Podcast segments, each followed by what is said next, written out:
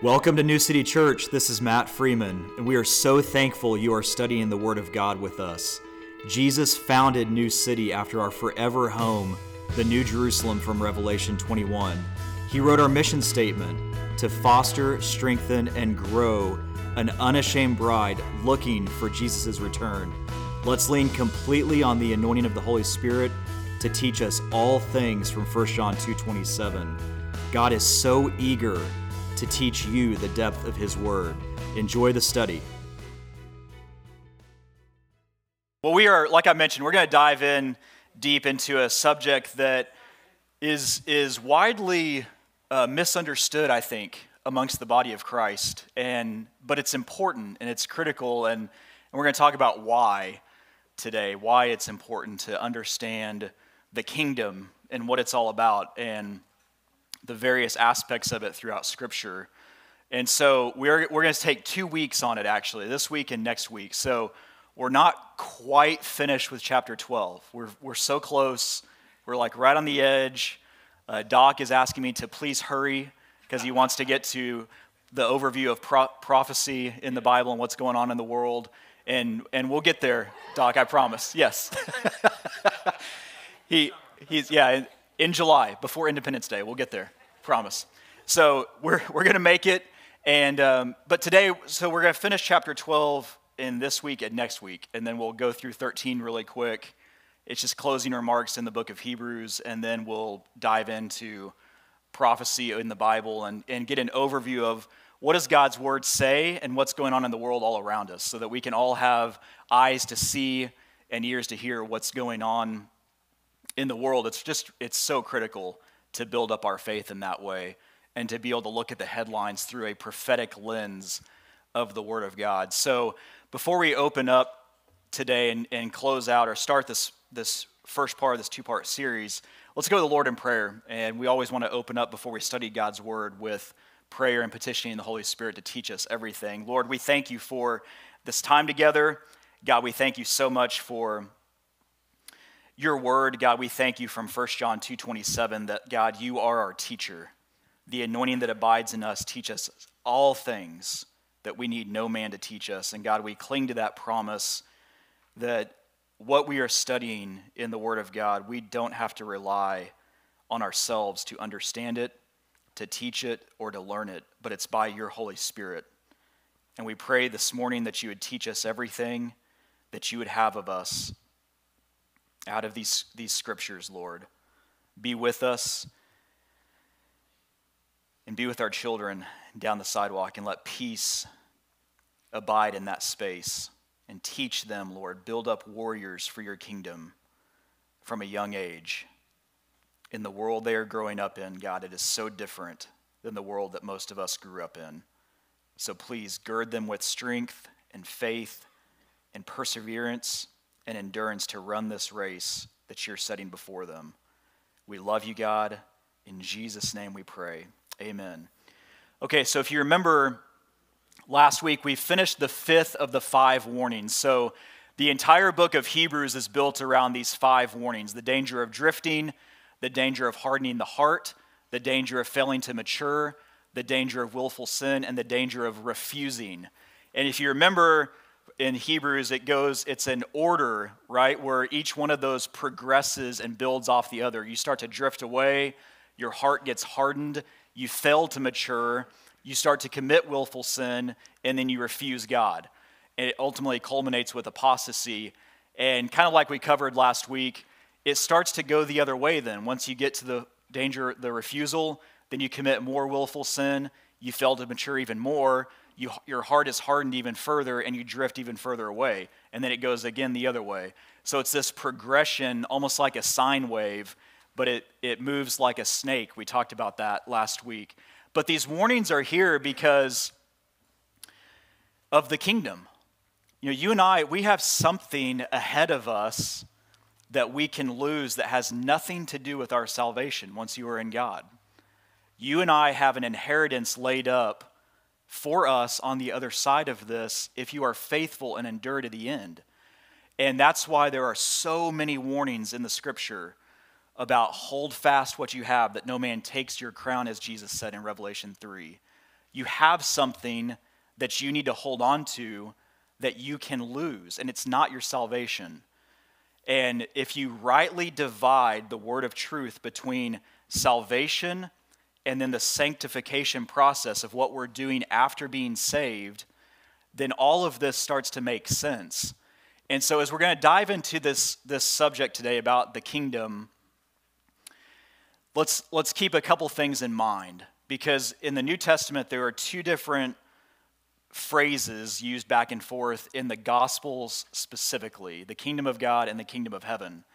And it's my, my own speculation that these are two different things. And so, what I'm encouraging all of you to do is to take this to the Word of God and find this out on your own.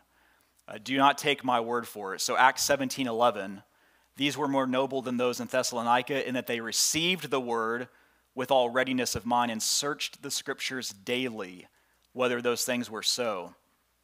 So take everything that we're talking about, not just today, but every single Sunday, and go back to the Word of God yourself and prove it to be so. Don't, don't take my word for it. I'm just a man. I study the, the Bible just like you all. I write things down. I ask the Lord questions. And really, I just bring to you what I share, what I find, and what I think uh, out of God's Word. But 2 Timothy 2:15 Study to show thyself approved unto God, a workman that needeth not to be ashamed, rightly dividing the word of truth.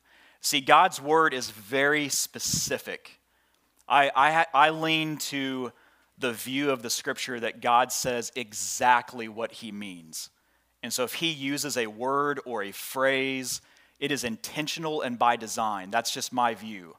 And I think the more you study the Word of God, you will find that to be true, that you too can take it more literal every time you study it. That He means exactly what He says. He doesn't want you guessing, uh, He wants you to know exactly what God says. Now, that being the case, three times in God's Word, He says not to add or take away from His Word. It's twice in Deuteronomy and once in Revelation, and the, and the verses are there. Deuteronomy 4 2, Deuteronomy 12 32, and Revelation 22 18 through 19. So we have to take God at exactly what he says. Don't add to it, don't take away from it. Remember, that's how Eve fell. God said, Don't eat of the tree. And then the serpent comes to her and she says, Well, God said, Don't eat of it or touch it. He never said that. God didn't say not to touch it, He said, Don't eat of it. So she added to his word, and thus we all fell with her because Adam willingly joined her in her place as a type of Christ to join his bride in her, in her predicament of redemption. So, as we closed Hebrews 12 last week, the Lord makes a statement about a kingdom that cannot be shaken. It's in the last verse here in Hebrews 12 28. Wherefore, we receiving a kingdom which cannot be moved, let us have grace whereby we may serve God acceptably with reverence and godly fear for our God is a consuming fire. And so, what are the primary themes of the Word of God? You know, if you think about it, obviously it's Jesus, right? He's on every single page of the Bible, Psalms 40, verse 7. In the volume of the book, it's written of me, said Jesus. Uh, God's plan of redemption, right? That's on in every book of the Bible. You can find God's plan of redemption modeled in just about every single book of the Bible. But I think one that's often overlooked is that it's also about a kingdom. The whole Bible, from beginning to end, is about a kingdom. What was the first quote chronologically in the Word of God? It was not in Genesis. The first quote in the Bible, in chronological order, so to speak, is found in Isaiah 14. It's not even from God Himself, it's from Satan. If you remember between Genesis 1 1 and 1 2, that's when Satan rebelled, the angels rebelled with him. God judged the earth because they had dominion over the earth. Remember in Job, the angels cheered when the earth was created. So they were created before Genesis 1 1. The earth fell, it became confused. God's not the author of confusion. So the earth became tohu vabohu in the Hebrew. It became uh, darkness and confusion was upon it. And then God spent those six days putting it all back together because it was a, a gift for the angels. They were given dominion over this. Well, the first quote of the Bible is Satan's attack on God's throne, on his kingdom. It's Isaiah 14, verses 12 through 14. How art thou fallen, thou fallen from heaven, O Lucifer, son of the morning? How art thou cut down to the ground, which didst weaken the nations? For thou hast said in thine heart, so here's God quoting Satan I will ascend into heaven, I will exalt my throne above the stars of God. I will sit also upon the mount of the congregation in the sides of the north. I will ascend above the heights of the clouds. I will be like the Most High. So I will ascend into heaven. I will exalt my throne. Satan had a throne. He had a throne. A lot of ancient Jewish, Jewish scholars think that his throne may have been on the moon. Some think it was on the earth somewhere. It's hard to say. But that'll be interesting to find out once we get on the other side of this. Ask the Lord, Lord, what, what were all these other planets about? And why did you even create this? And what did the angels rebel and attack with? You know, how did they attack you? But the first, I find this fascinating that the first quote chronologically in the Bible is an attack on a kingdom, an attack on God's throne and his kingdom. You know, it's difficult growing up in a constitutional republic with, with elections, if you can use that word today, to really relate with what it means to live in a kingdom, right? With a, with a monarch, with someone ruling with a crown who, who has a throne that's established that rules over a nation or a land, right? We live in this, this place where there's somebody different ruling over the nation every four to eight years. Uh, there are different members that make, make up laws in Congress and in Senate, and people come in and out from the private sector to the public sector and back and forth and trying to, to govern a nation. So it's kind of difficult, right? It's hard, for me personally at least, it's difficult to relate with what it means to live under a kingdom and with a king who doesn't just leave and sit off his throne all once in a while, but is there forever until they die or pass it on. But that's exactly what you and I operate within and live within. We're in and operating within a kingdom if you're born again. And whether you live in the United States or otherwise, but we live in a kingdom. We, we really operate in a kingdom that's more real than, than the nation we live in.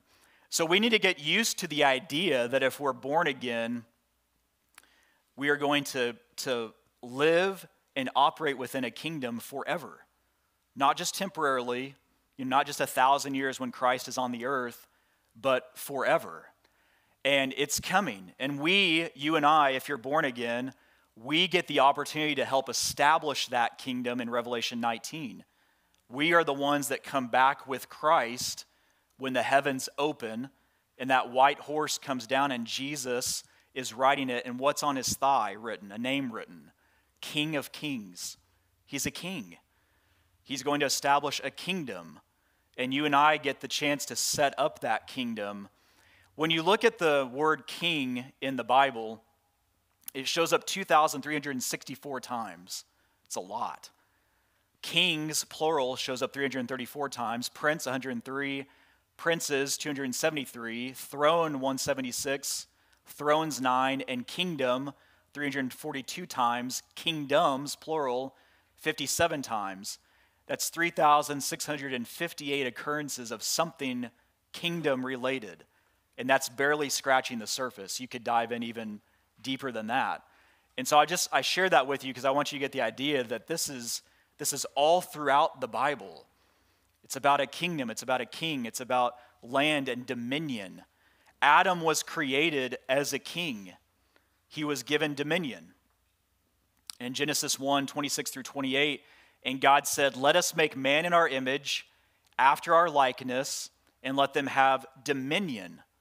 See, to have dominion, you need to be a ruler over something, right? A king or a prince or something. In the Bible, in the, in the Hebrew and the Greek too, king and prince can sometimes mean the same thing. But over the fish of the sea and over the fowl of the air and over the cattle and over all the earth. See, Adam was given rulership over the earth. Satan forfeited it. It's why Satan has been battling to get it back ever since then. Adam was given it, and he was tasked with creating and, and multiplying, I should say, and reproducing a sinless, eternal human race that would repopulate the earth and probably outer space, because at some point you would fill up the earth, but the other planets perhaps. And, and even that idea, you can see it twisted by, by uh, different branches of the church, right? That you're going to inherit a planet or something like that. Anyway, in any case, and over all the earth, and over every creeping thing that creepeth upon the earth. So God created man in his own image, in the image of God created he him, male and female, created he them. And God blessed them, and God said unto them, Be fruitful and multiply and replenish. That's the same word God used with Noah after the flood. Replenish, to replenish something means there was something there before.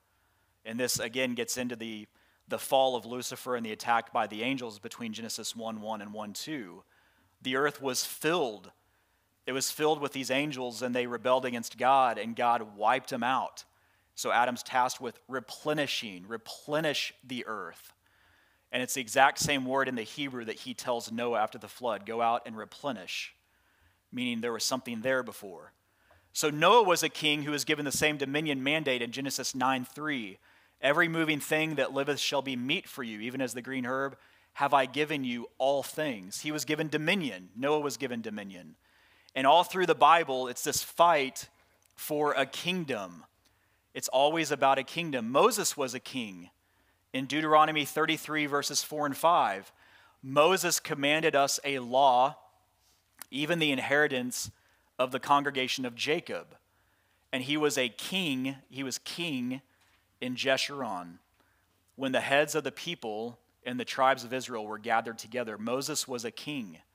You don't often think of Moses as a king, but he was. Isn't that interesting that he he had some rulership somewhere. The kingdom under Israel starts to fall apart after David. If you remember, after David dies, they split into civil war. They have the northern and the southern kingdom, and Rehoboam and Je- Jeconiah ultimately ends the, the Davidic line with a blood curse that we're going to look at in a minute. But this kingdom uh, under David, God promises David that his offspring will have a kingdom forever in 2 Samuel 7 8 and 9. Now therefore, so shalt thou say unto my servant David, Thus saith the Lord of hosts, I took thee from the sheepcote, from following the sheep to be ruler over my people, over Israel. And I was with thee whithersoever thou wentest, and have cut off all thine enemies out of thy sight, and had made thee a great name like unto the name of the great men that are here, that are in the earth. Moreover, I will appoint a place for my people Israel, and will plant them that they may dwell in a place of their own and move no more. That's interesting that they move they will move no more. Well, they were dispersed in 70 AD. They finally were regathered on May 14th in 1948. And according to the Bible, they will never move again once they come back the second time. The first time they were taken in Babylon, in the Babylonian captivity, they returned they were dispersed a second time in, in 70 AD when the temple was destroyed by the Roman legions and the Israelites were dispersed all over the world. And God promises in Isaiah and Jeremiah and Ezekiel that when he gathers them the second time, they shall never be dispersed again. And that's literally what some of, I didn't get to see it, but in my lifetime, but what some of you maybe saw on May 14th of 1948. Israel was born a nation in one day never to be moved again. But that's what God promises also here in 2 Samuel 7. I will plant them that they may dwell in a place their own, and move no more. Neither shall the children of wickedness afflict them anymore. That hasn't happened yet. The children of wickedness are still afflicting them. And as since the time that I commanded judges to be over my people Israel, and have caused thee to rest from all thine enemies, also the Lord telleth thee that he will make thee an house. Remember, David wanted to make the Lord a house, and God said, No, you can't do that. You're a man of blood, a man of war. You can't do that. Isn't that interesting that God promises he'll make David a house? Now, that house is in the millennium, and we're going to look at that here in a little bit. And when thy days be fulfilled, and thou shalt sleep with thy fathers, I will set up thy seed after thee, which shall proceed out of thy bowels, and I will establish his kingdom. He shall build a house for my name, and I will establish the throne of his kingdom forever. In 2 Samuel 13, 7, verse 13. So God is going to establish a kingdom forever. Now he's speaking to David in this, in this instance. David never had and never was promised a heavenly kingdom, it was always earthly. Everything to do with the kingdom and Israel is always focused on the earth. Everything to do with the kingdom in us as the church is always focused in heaven. And so just understand that's kind of the perspective here. When you get to Daniel, he's taken in the Babylonian captivity along with Israel. And while in Babylon, Nebuchadnezzar has this dream that's very troubling. And Daniel's the only one that can tell the dream and the interpretation of it. So if you've never studied this in Daniel 2, it's fascinating because Nebuchadnezzar has this dream and he goes to all of the, the wicked occultist astrologers and magicians and, and necromancers in his court and he says, Okay, you guys either tell me the dream I had and the interpretation, or else I'm going to kill all of you. And they come to him, Lord, you know, Nebuchadnezzar, no one can tell you what dream you had.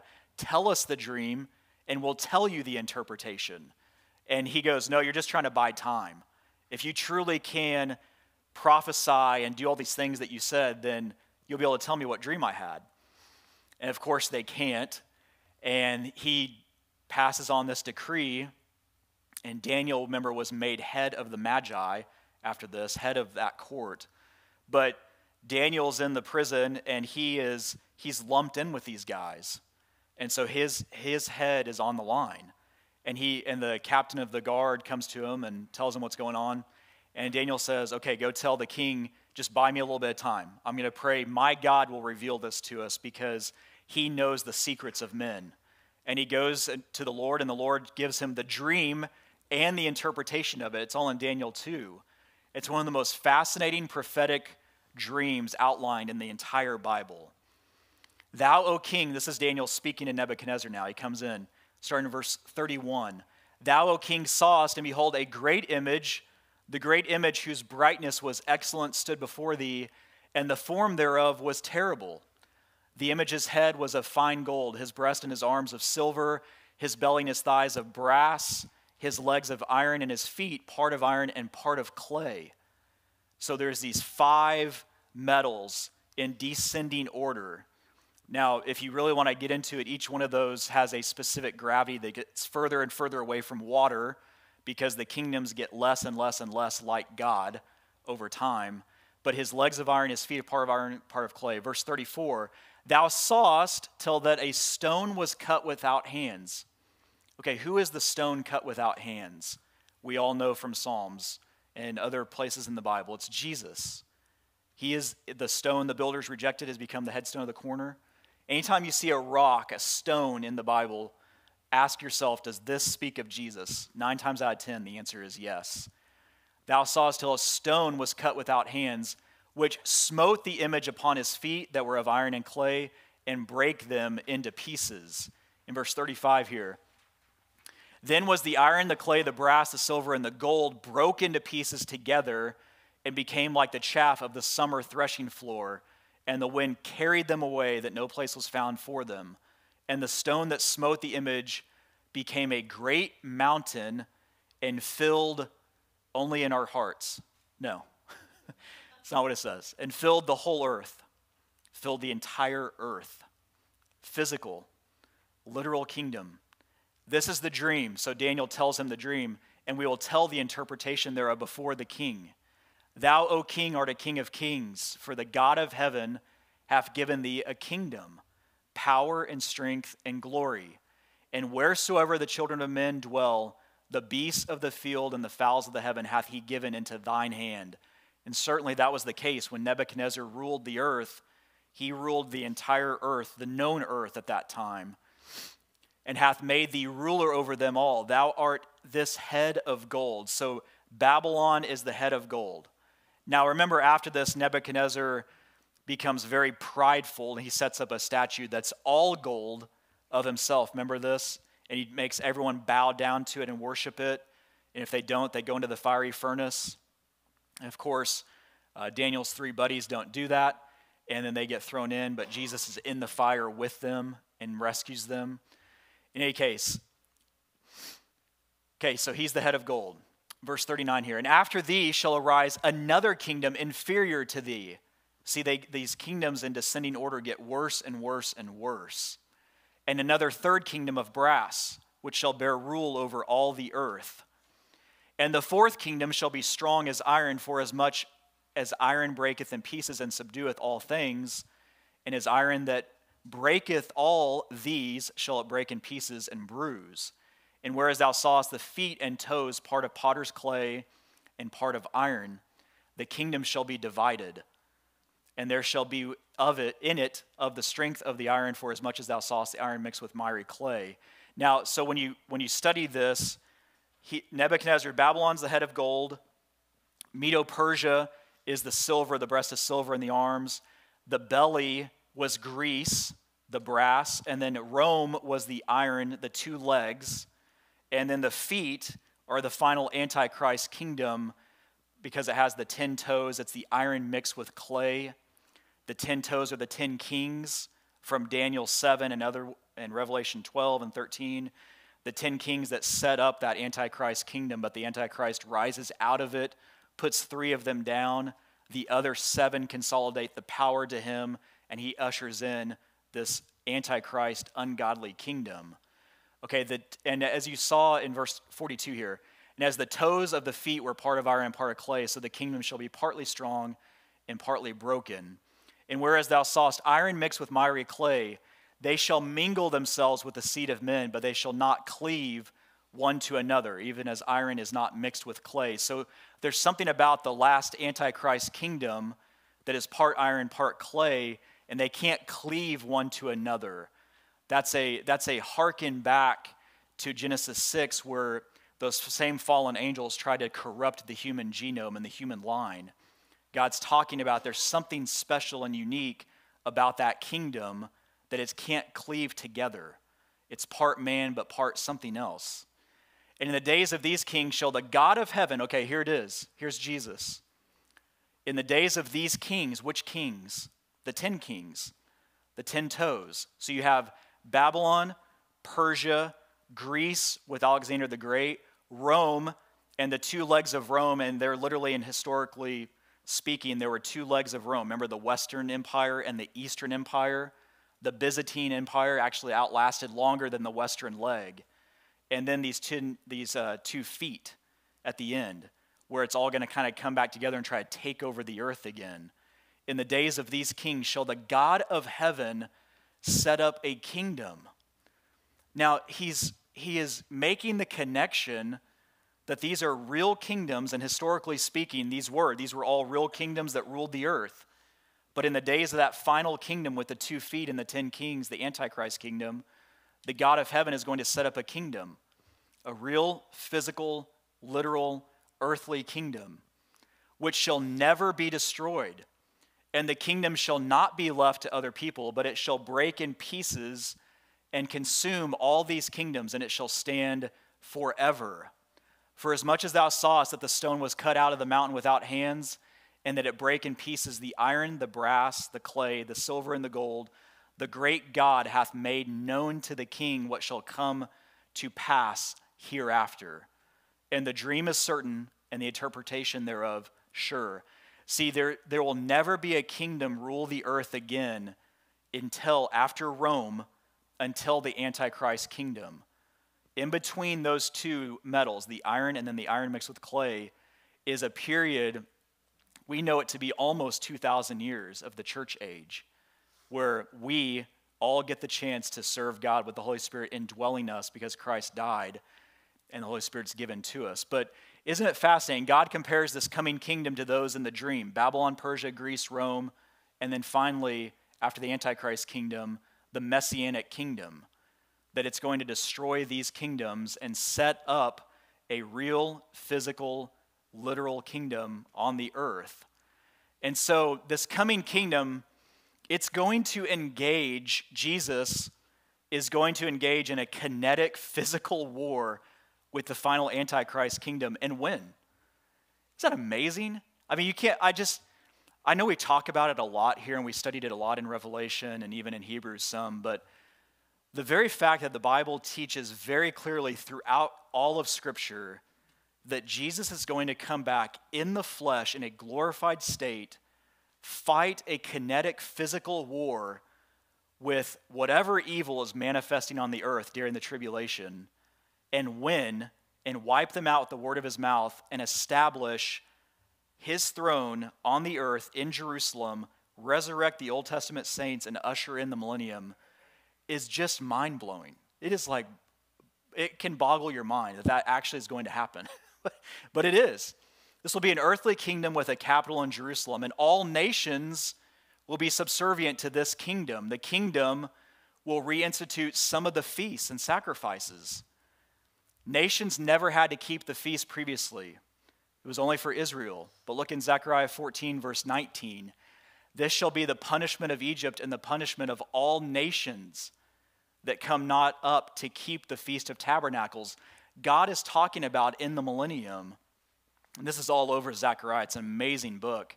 But God is talking about in the millennium when these sacrifices are reinstitu- reinstituted and the feasts, that the nations have to keep it somehow. And that's incredible.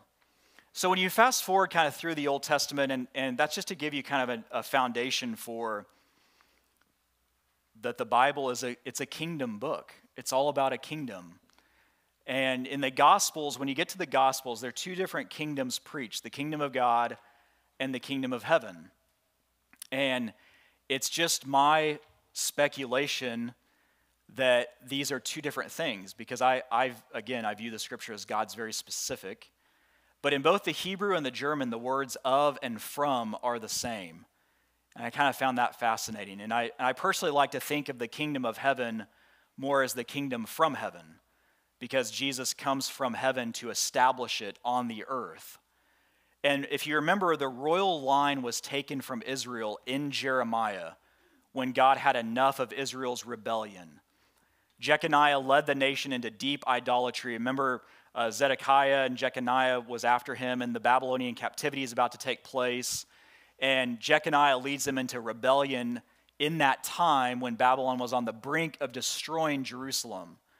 And as a result, God pronounces a blood curse on David's line. And this is all in Jeremiah 22, verse 28. Is this man Coniah? This, now, Jeconiah and Coniah are the same guy. God calls him Coniah because in the Hebrew, J-E is a, a prefix for God. Okay, this is this man Coniah, in other words, not one from God, a despised broken idol is he, a vessel wherein is no pleasure. Wherefore are they cast out, he and his seed, and are cast into a land which they know not. So, J-E in the Hebrew, it means God, and it's a common prefix the, to a biblical name. And Yeh, or Y-E in the Hebrew, is God. Jesus, that's why Jesus Christ, the source name in Hebrew is Yeshua, which means Yeh or God, J-E, and Shua, salvation, God, salvation all in one word there. In Jeremiah 22, verse 29, O earth, earth, earth, hear the word of the Lord. So, God, if God repeats something three or four times or two or three times when he's saying something, then you need to pay attention. That's why when Jesus stopped over Jerusalem, he said, Oh, Jerusalem, Jerusalem. He's re emphasizing that it's, it's important to understand. And remember, Jesus says, How often I would have gathered you together, but you would not. You rejected me. Okay, in Jeremiah 22, verse 30. So this is a declaration against an earthly kingdom from God. O earth, earth, earth. Thus saith the Lord, Write ye this man childless, a man that shall not prosper in his days, for no man of his seed shall prosper, sitting upon the throne of David and ruling any more in Judah. Now, we've covered this before, but just as a reminder, because it's so important, Remember, God promised David a kingdom forever.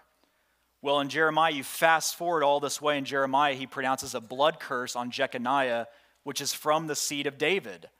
So, how does God get over that? He, he back then promised David to have a kingdom forever, but yet here he just pronounced a blood curse on that royal line, saying, No one will ever sit on your throne again. No one in Israel will do that. Well, this is, this is amazing, and uh, this is what I love about the Bible because the more every time you think there's a contradiction somewhere and you dig in, you'll find a resolution because God word is, God's word is totally infallible. And again, he means exactly what he says.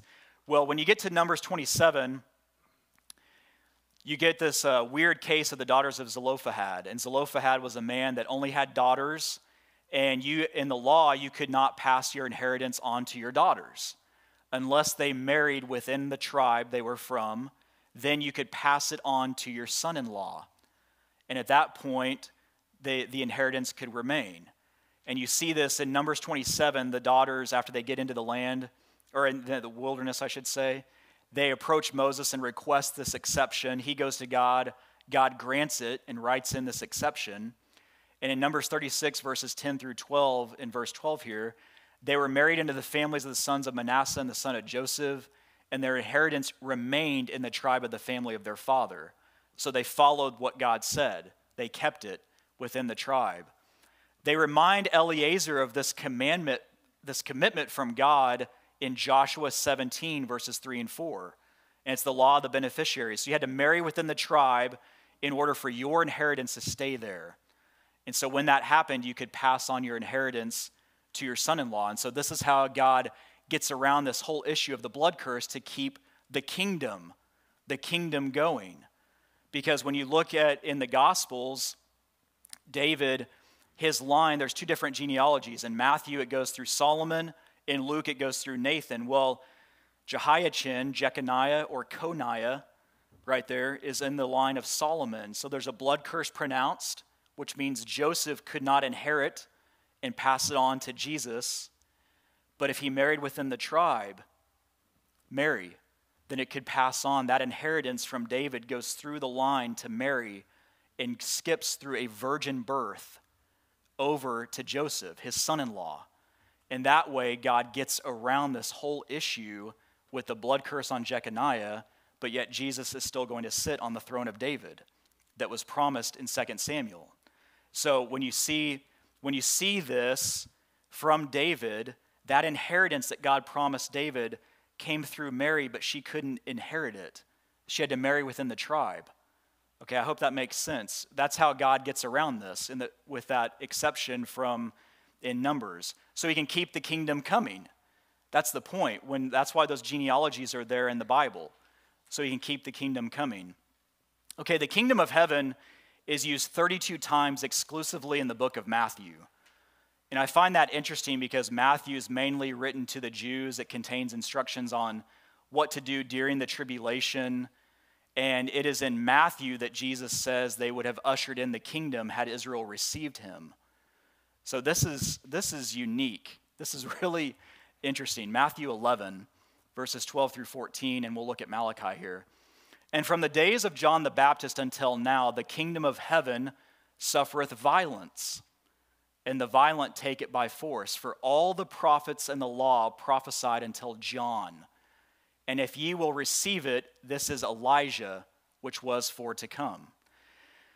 Now, this, this gets like, th- this is interesting because um, I don't know other way to describe it other than this, this is fascinating. Jesus is telling them that if they would have received him when he was on the earth the first time, it would not have been John the Baptist. Elijah would have been the one coming, and they would have ushered in the kingdom. Okay, if ye will receive it, this is Elijah, which was to come. Speaking of John the Baptist, he wouldn't have sent John the Baptist. If he would have, if they would have received Jesus, he would have sent Elijah instead, and they would have been ushering in the kingdom the kingdom from heaven, the millennial kingdom, real, physical, literal, on the earth from heaven. Because this is prophesied in Malachi 4, verses 5 and 6. Behold, I will send you Elijah the prophet before the, before the coming of the great and dreadful day of the Lord. And he shall turn the heart of the fathers to the children, and the heart of the children to their fathers, lest I come and smite the earth with a curse. See, he promises to send Elijah before he comes that great and dreadful day to set up the kingdom. You even see this kind of dramatized, eh, if anyone's watching The Chosen, you see this dramatized. Remember the, the people that were the uh, disciples of John the Baptist come and they find Jesus and they're like, why aren't you, why aren't you destroying the Romans and setting up the, the throne and the kingdom? And why aren't you, why are they still taxing us and walking around and ruling? And aren't you doing that now? Well, it was dependent on Israel. It was dependent solely 100% on Israel receiving him. Now, that's why when you fast forward after the church is raptured in the great tribulation, the part the biggest reason for that is to push and drive Israel to the brink where they petition and they repent for him to come. He to set up the kingdom that was promised to David, the nation corporately has to repent and request him. All from Hosea 6. Can you go back one, Aaron, real quick? So they could have ushered in the kingdom of heaven had they just received him. Now, in this verse in Matthew 11, the kingdom of heaven suffereth violence. Can you imagine God's throne being taken by violence? No. I mean, it makes no sense to me that God would be on his throne in heaven and he's going to lose his throne somehow by violence. No, but an earthly kingdom that's required for those people to be repentant and request Jesus, that you could see. There's a requirement, a prerequisite for him to set up the kingdom on the earth, the millennial kingdom. They have to receive him. And we're going to look at there's three spots in the Bible where Israel rejected God, the Father, the Son, and the Holy Spirit finally. And all three of those they had a chance to usher it in. And they and they refused. The kingdom of God, I like to think of it personally as it's spiritual in nature. It's where God sits on his throne in heaven. It currently dwells inside of us as the church as its presence on the earth. Look at Luke 17, 20 and 21. And when he was demanded of the Pharisees when the kingdom of God should come, he answered them and said, The kingdom of, of God cometh not with observation. In other words, you can't see it. Neither shall they say, Lo here or lo there, for behold, the kingdom of God is within you. Now that's interesting. So, you and I, the kingdom of God is within us right now. We have the kingdom of God, the Holy Spirit, if you are born again, dwelling within you. The kingdom of heaven being a literal, physical kingdom on the earth that Jesus is going to set up and rule and reign from Jerusalem. Now, they were looking for a kingdom, but they were confused on which one was being offered at what time. And that's important to understand why they were being they were confused on this issue because that confusion remains today in some regard in the church. Romans 14 verse 17 for the kingdom of God is not meat and drink but righteousness and peace and joy in the Holy Ghost. That's where you and I are right now. We have righteousness, peace and joy in the Holy Ghost. According to Jesus, you must be born again to enter the kingdom of God. In John 3, remember this whole discourse with Nicodemus. The same came to Jesus by night and said unto him, Rabbi, we know that thou art a teacher come from God, for no man can do these miracles that thou doest except God be with him. Jesus answered and said unto him, Verily, verily, I say unto thee, except a man be born again, he cannot see the kingdom of God. So you must be born again. It comes not by observation, it's within us right now if you're born again. And to see it, to get into the throne room of the universe, you need to be born again. Now, I find that interesting because I don't. It, we're going to talk about this a lot next week, but in the new heaven and the new earth after the thousand year reign, maybe this is part of why there are walls and gates, and, and you and I are in the New Jerusalem, which never comes to the earth. The New Jerusalem always hovers above the earth, while there's a kingdom established for a thousand years on the earth in Jerusalem. But the New Jerusalem, that could be why. Maybe because there could be something about being born again in, or, in order to see it, to have access to it. And born again in the spirit, not just saved. There's people that will never be born again that enter into the millennium that live with Christ on the earth. It's, it's a fascinating study. Nicodemus saith unto him, How can a man be born when he is old? Can he enter the second time into his mother's womb and be born? Jesus answered, Verily, verily, I say unto thee, except a man be born of water and of the Spirit, he cannot enter into the kingdom of God. See, I think Jesus is using these terms very specifically. It's a spiritual heavenly kingdom that you must be born again in the spirit to have entrance into, while the kingdom of heaven was offered to them in Israel to usher in the millennial reign, and they rejected it. Seven times in the book of Acts, the Christians are preaching the kingdom of God, never the kingdom of heaven. It's only in the book of Matthew, it's only contained there, it's offered to the Jews, and they reject it. Okay, you would think if they if the terms were interchangeable in my mind at least, you would think somewhere else in the Bible he would have used it elsewhere. But seven times in the book of Acts, Acts 1 verse 3, to whom also he showed himself alive after his passion by many infallible proofs being seen of them 40 days. This is Jesus and speaking of the things pertaining to the kingdom of God. See, after his resurrection, Jesus only preaches the kingdom of God. But when they believed Philip, this is Acts 8:12, but when they believed Philip preaching the things concerning the kingdom of God in the name of Jesus Christ, they were baptized both men and women. Acts 14 verse 22, confirming the souls of his disciples, of the disciples and exhorting them to continue in the faith and that we must through much tribulation enter into the kingdom of God. The church has suffered a lot of tribulation. Uh, more Christians were killed under one, one uh, Roman ruler, one Caesar, than in the entire 20th century combined. You know, the church has, has suffered immense persecution for almost 2,000 years. And we, it's hard, again, much, much like connecting our lives today with a monarchy and a, and a kingdom it's hard for us to relate to that because we don't really suffer that much persecution here in the United States. Okay, Acts 14 22 is what we just read. Acts 19, verse 8. And he went into the synagogue and spake boldly for the space of three months, disputing and persuading the things concerning the kingdom of God. Okay, so he's trying to get them born again. Acts 20, verse 25. And now behold, I know that ye all among whom I have gone preaching the kingdom of God, shall see my face no more.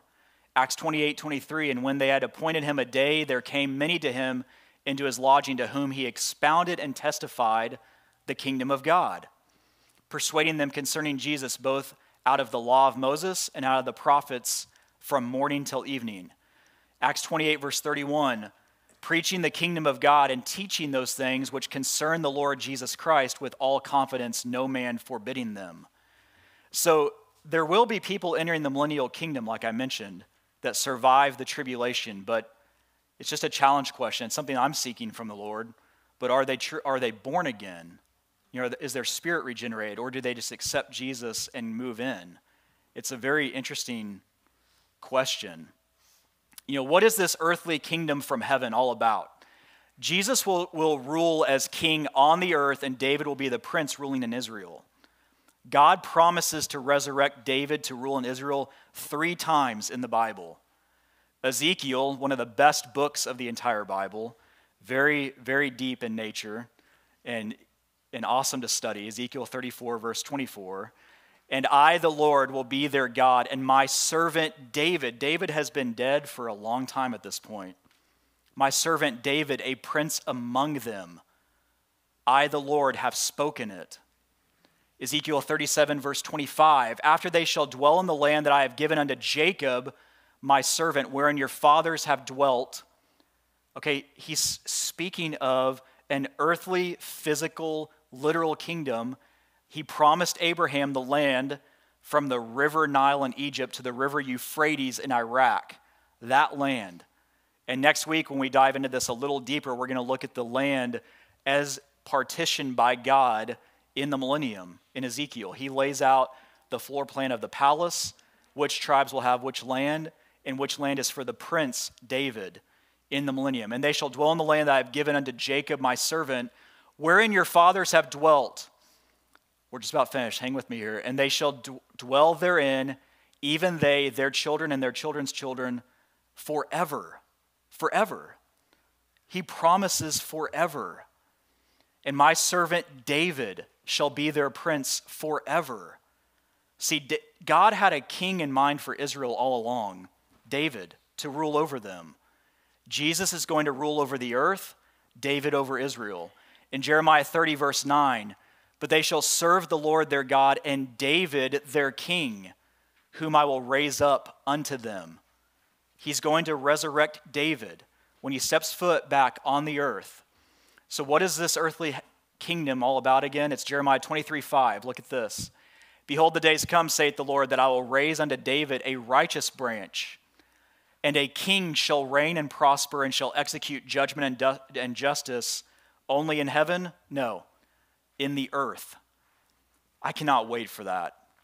I personally cannot wait for a righteous king to rule over the earth that executes justice and judgment in a way in the millennium and from, from there forever after.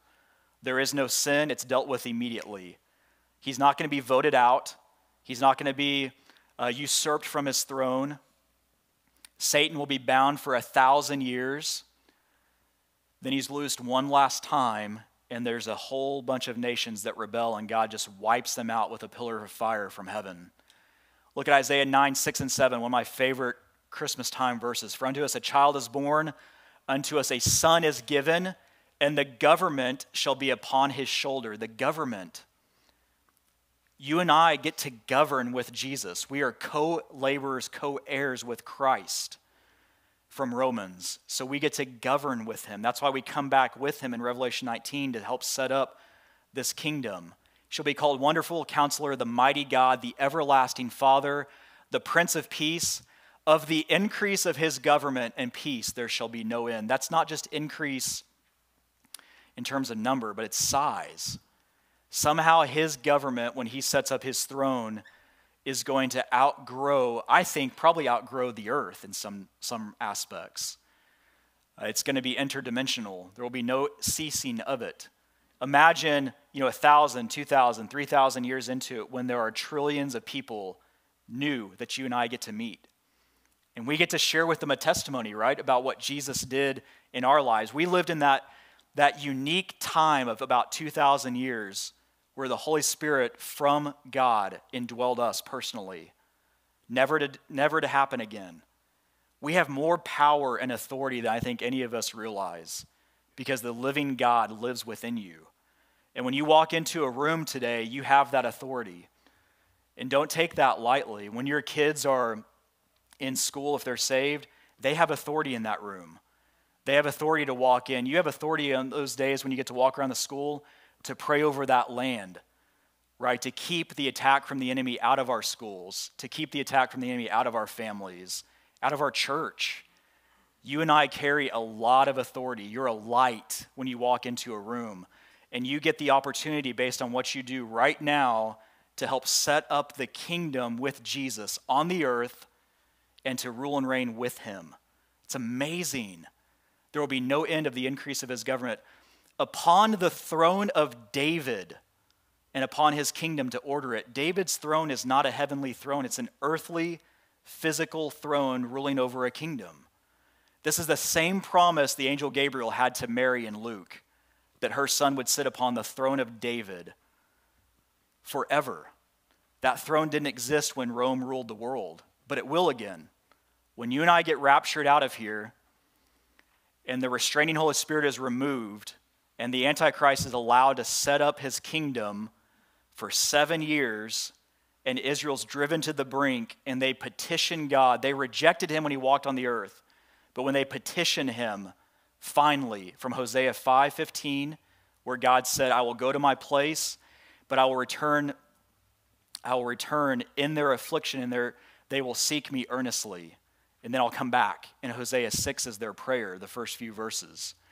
So, next week, we're going to dive deeper into, the, into some of the parables about the kingdom of God and the kingdom of heaven, kind of that difference, especially in Matthew. I think it's going to be really, a really unique study. I, wanted, I didn't leave these in the notes, but I wanted you guys to get these.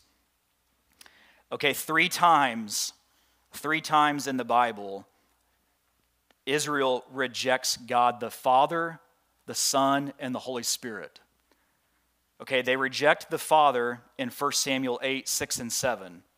Rejecting the Father. I'll put these in the notes for next week, but I want you to leave with this thought. 1 Samuel 8, 6, and 7. But the, the thing displeased Samuel. Remember, they wanted a king, an earthly king. When they said, Give us a king to judge us. And Samuel prayed unto the Lord, and the Lord said unto Samuel, Hearken unto the voice of the people in all that they say unto thee, for they have not rejected thee, but they have rejected me, that I should not reign over them. See, they reject the Father right there in 1 Samuel 8. Matthew 21, there's, these are kind of all over the Gospels where they reject the Son, obviously, so many times. Think about what Pilate says when he writes on the cross, uh, the King of the Jews. Remember, they come to him and say, Don't write that, that he's the King of the Jews, write that he said he's the King of the Jews. And Pilate wrote it in Hebrew, Greek, and Latin, three languages. And Pilate, remember his response, What I have written, I have written. He is the King of the Jews. He's the King of the universe but he's specifically the king of the Jews. We serve a Jewish king that is going to set up a kingdom on the earth. In Acts uh, or Matthew 21, 37 through 39, they reject the Son. Remember Jesus' parable? But last of all, he sent unto them his son, saying, They will reverence my son. But when the husbandmen saw the son, they said among themselves, This is the heir. Come, let us kill him, and let us seize on his inheritance. And they caught him and cast him out of the vineyard and slew him. They rejected the Son. When Stephen is stoned in Acts 7, they reject the Holy Spirit. Ye stiff necked and uncircumcised in heart, this is Acts 7, verse 51, and ears, ye do always resist the Holy Ghost. As your fathers did, so do ye. So they rejected the, the Father, the Son, and the Holy Spirit. Now, if they wouldn't have rejected the Holy Spirit, Jesus would have come right then and set it up right at that moment because you know this because he is standing. I, I think this is fascinating. And when Stephen is stoned, remember he sees in heaven when he's stoned? This is in Acts 7, verse 55. But he, being full of the Holy Ghost, looked up steadfastly into heaven and saw the glory of God and Jesus standing on the right hand of God. Nowhere in the Bible elsewhere is Jesus standing at the right hand of God. He's always sitting. Remember in Psalms, God said, Come and sit at my right hand till I make your enemies your footstool? He was standing ready to usher it in if they just would have accepted him. If they would have said, Stephen, you're right, we messed up. Hosea 5:15, Hosea 6, all these other prophecies. We are sorry, Lord Jesus, we messed up. We rejected you. He would have he was standing up at the ready, ready to come back. But everywhere else he's sitting now. When you get to Revelation 3, he's sitting at the right hand of the Father. Because there was the final rejection, he's sitting and he's waiting until he removes the church. The Antichrist is allowed to rise up and enter and take a kingdom that Daniel saw in chapter 2 with the feet, the 10 toes. After that seven year period, we come back with him in Revelation 19, and we get to set up the kingdom from heaven with him. Okay, so now if you, the, the, to close with one final thought here, why this is important, I think, to understand the difference in these, in this dispensation, so to speak. Um, a lot of the church for many, many decades has rejected the fact that Jesus will rule and reign from a throne in Jerusalem and that he's, he, they think he's finished with the Jewish people, he's put them aside, and the church has inherited all of those promises. But when you study, and I just gave you a, a very small portion of the verses where God promises this to Israel, none of them are conditional. None of them say, But when you reject me, I'm going to take everything I promised you and give it to the church. Everywhere in Israel, their future prophetically is on the earth. Everywhere for us as the church prophetically, it's in heaven. And they're two different exclusive groups. Now, Jewish people can be a part of the church right now, but the church is made up of Jew and Gentile with the Holy Spirit indwelling us. And you'll find this a lot. This, it's called replacement theology, kingdom now theology. You'll find this kind of throughout, kind of sprinkled around the body of Christ. But when you blur the lines, it can raise to anti Semitism where you think that God's done with the Jews. That's the extreme case. That's actually part of what led to World War II, was that the church in Germany thought, yeah, God's done with the Jews. We don't care what happens to them. And it's quite the opposite. God never said he was finished with them, he put it on pause until we are removed. And then once again, he works through the entire planet Earth, through Israel, just like all the times before. It's amazing, amazing prophetically. And again, Acts 17 11 applies. I can't stress that enough. You know, don't just take my word up here for all of this. But the whole point is that there is a kingdom coming, and we'll look at it just a little bit further. I think I've got a diagram for you guys next week to hopefully this all makes sense. But these warnings in Hebrews, they're here for us as the church because we have a great inheritance to look forward to. And we've just got to press on and hold on to Jesus and continue to serve him and not drift. Don't let your heart harden. Don't fail to mature. Don't commit willful sin. And don't ultimately refuse God. That's, that's the key. Stay strong in our walk with him. Okay, so we've got to be watchful. We have to be watchful because he is coming back to set up a kingdom. And before that happens, he's going to take us home. And so, as you see blindness in part start to fall off of Israel, then know that it's getting close. Because there's one time Jesus comes back to meet us in the air to gather his church from 1 Thessalonians 4. The second time he comes back, steps foot on the earth, and we are with him from Revelation 19, Zechariah 14, and all over the Old Testament. It's everywhere. He's returning to the earth in power. These are two different events. So he's got to he's got to get us out of here. So if you're here and you're not born again, or if you if you found us online, it's really simple. Romans 10:9 that if thou shalt confess with thy mouth the Lord Jesus and shalt believe in thine heart that God hath raised him from the dead, thou shalt be saved. Just do that and you can get born again and forever have a place in these kingdoms, these kingdoms with God. It's amazing. Come and take your place next to him right now. It's that simple. Instantaneously, you are born again in the Spirit. So, Lord, we thank you so much for this time together. God, I thank you for the deep study of your word and for your word that is everlasting and that you are so specific in what you wrote down for us. I thank you that we can use it to edify us and to encourage us and to build us up so that we can go out and serve you in a mighty way. God, thank you so much for the book of Hebrews. And Lord, as we as we prepare to wrap this up, we pray that you would give us all eyes to see on what's going on in the world around us and what we have to look forward to in you. God, thank you. Be with us as we leave this place and give us a restful, peaceful week, Lord, in Jesus' mighty name. Amen.